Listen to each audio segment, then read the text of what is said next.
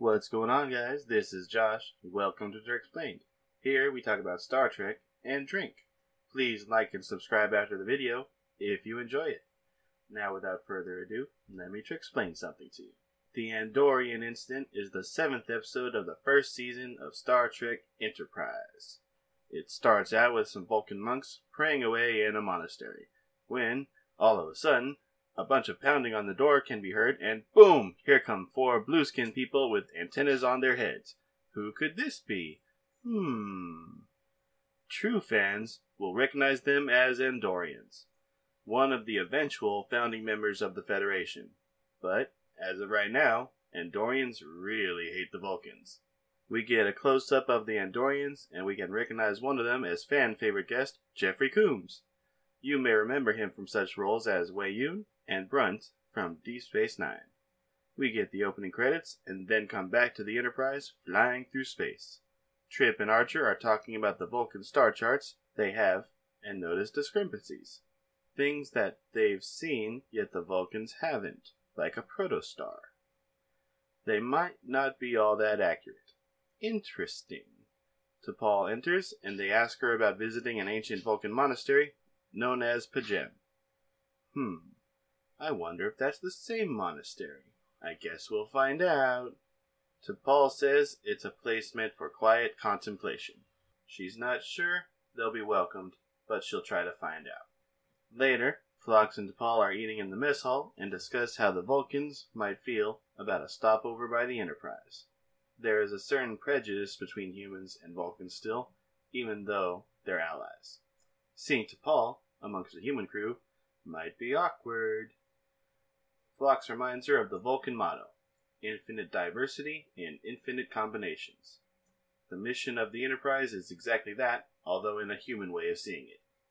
Later in the shuttle bay, T'Pol is letting Archer and Trip know she couldn't reach P'Jem. The monks don't like technology, but as long as they follow the proper protocols, it shouldn't be an issue. Don't speak unless spoken to. On the planet's surface, Trip notes that the door looks bashed in a bit. T'Pol dismisses it as just being ancient and rings the doorbell. Nobody comes to the door, so Archer opens it. They come inside and see a Vulcan elder monk just standing there. No words are offered, so they stand there awkwardly until T'Pol steps forward to talk to the elder. Turns out they're in the time of Kolinahr, the Vulcan purging of emotions. They must not be disturbed. Everyone's a little disappointed, but at least they got to see the place. T'Pol asks the elder for the J'ka stone for Archer and Trip, a spiritual gift Vulcans bestow upon honored guests. T'Pol begins noting that the shrine is off in some ways. Minor things, but it could potentially mean more. The elder brings out the stone, but before any sort of prayer could happen, the crew begins walking around and talking about the monastery and other such places on Earth. Archer sees a blue reflection in a piece of pottery and drags out an Andorian from behind a wall. The Andorian's gun falls near T'Pol, and she reaches to pick it up. The three other Andorians from before show up and prevent her from doing so.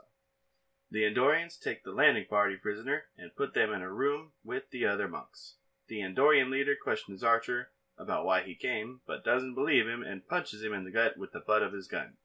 The Andorians say the pink skin's presence is proof that P'Jem is far more than a sanctuary. Pink skins is the derogatory term Andorians use for all humans, even those without pink skin. The Andorians leave, and T'Pol reveals the name of their species to him. One of the younger Vulcan monks states that they are from a neighboring system to Vulcan and that they've been in conflict for many years. They explain the situation. The Andorians believe P'Jem hides a long range sensor array. The elder monk insists there are no spies or technology on P'Jem, but Archer wonders, as one of the younger monks says he's doomed them all. Up above, on Enterprise, they can't reach Captain Archer. Malcolm Reed takes charge, and they note the presence of another vessel on that landing platform. Oh, she says Reed is overreacting. They're probably just observing some sort of meditation ritual. Back on the planet, Archer gets punched in the face. That's a hell of a meditation ritual. Where's the sensor array? I don't know. The Andorian commander notes that Archer is angry. Humans have emotions. Why do they have a Vulcan science officer? Why? The Andorian commander is about to hit Archer again when a beep from the desk is heard. It's the Enterprise trying to reach him. The Andorian answers and warns them not to try anything before smashing the communicator to pieces.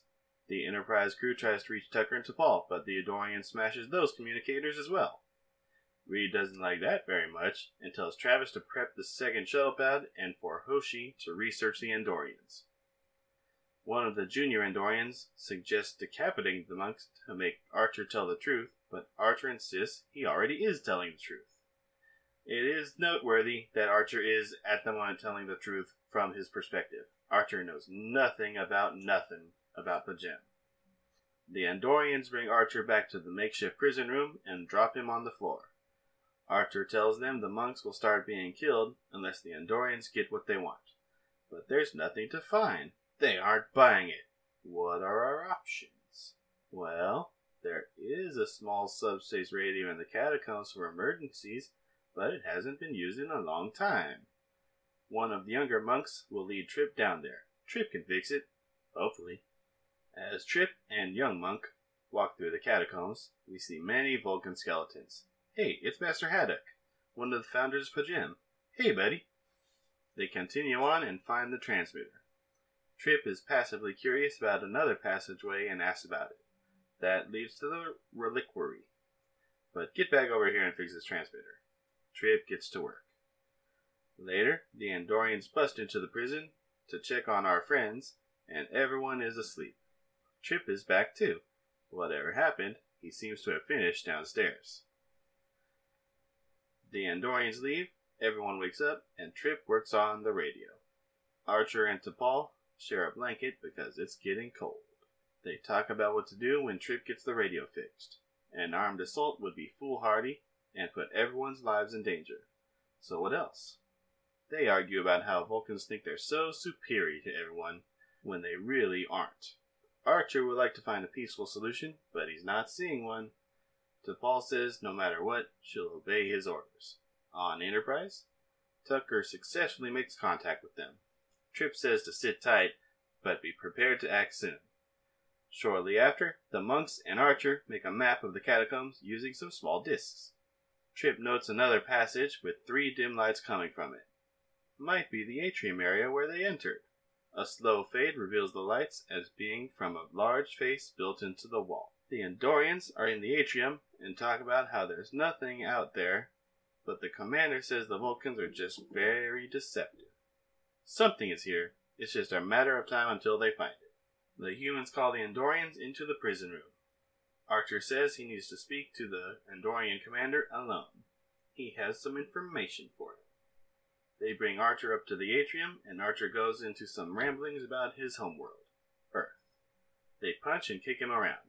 Archer drops a figurine in the mouth hole of that face, but the Andorians take him back to the prison. In the catacombs, Trip picks up the figurine. Now they know exactly where those light holes are. Trip brings the figurine back to Archer, and they put their plan into action. Archer tells the monks to just stay out of the way.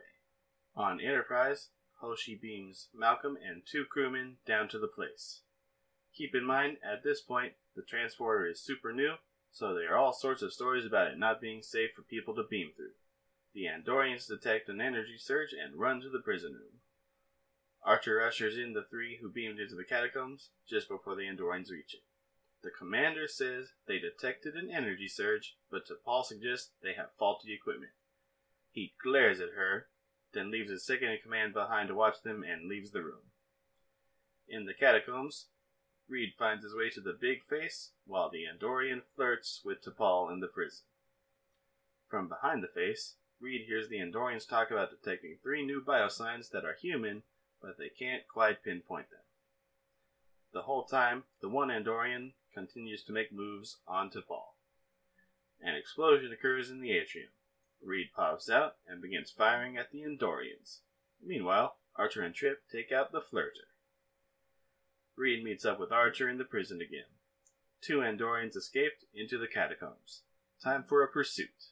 The younger Vulcan goes with them to protect the relics. They chase the Andorians into the reliquary despite the protests of the younger Vulcan. There is a firefight in the reliquary. That is a hard word to say. The young muck does more damage than either humans or Andorians. Good job, Mr. Protector. They reveal a more technological doorway and opened it to reveal an actual listening post just like the Andorians suspected. A ceasefire is called. They take imaging scans with T'Pol's device, then hand it over to the Andorians.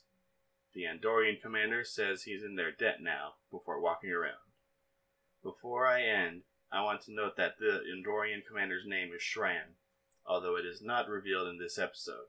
It is revealed in the next Andorian episode called Shadows of P'Jem. That's all for today's episode. Thanks for watching Trek Explained. If you liked today's video, please drop a like and subscribe so you get updates on new videos. See you next time on Trek Explained.